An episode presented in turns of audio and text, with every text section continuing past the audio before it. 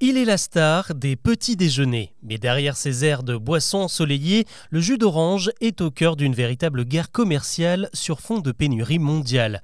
Depuis plus d'un an, cet empire de l'agrume connaît l'une des plus graves crises de son histoire, pour une raison toute simple, le concentré d'orange, la matière première qui permet de fabriquer l'ensemble des marques industrielles, a connu une baisse considérable de sa production à cause du changement climatique.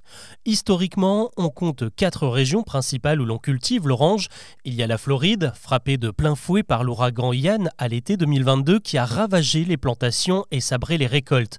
Les dégâts sont tellement considérables que de nombreux exploitants n'ont pas eu le courage ni les sous pour relancer leur production et ont préféré vendre leur terrain aux promoteurs immobiliers. Les Américains pouvaient tout de même se rabattre sur leurs voisins, le Mexique, un autre grand pays producteur.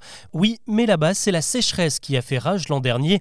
Les volumes se sont écroulés de 30%, impossible de subvenir à la demande. En Europe, c'est l'Espagne et notamment la région de Valence qui fait office de réservoir à orange. Et là, même constat, un épisode de sécheresse spectaculaire qui a dégradé la récolte et fait bondir les prix. Que ce soit aux États-Unis ou en Europe, les industriels n'ont donc plus vraiment le choix depuis un an.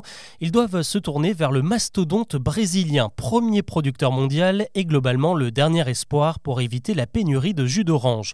Le problème, c'est que pour la première fois depuis 8 ans, le phénomène El Niño vient de redémarrer et a fait tomber des pluies diluviennes sur le pays. Résultat, les fruits sont gorgés d'eau et désormais pour faire une tonne de concentré d'orange, il faut plus de 15 tonnes de fruits contre 11 auparavant.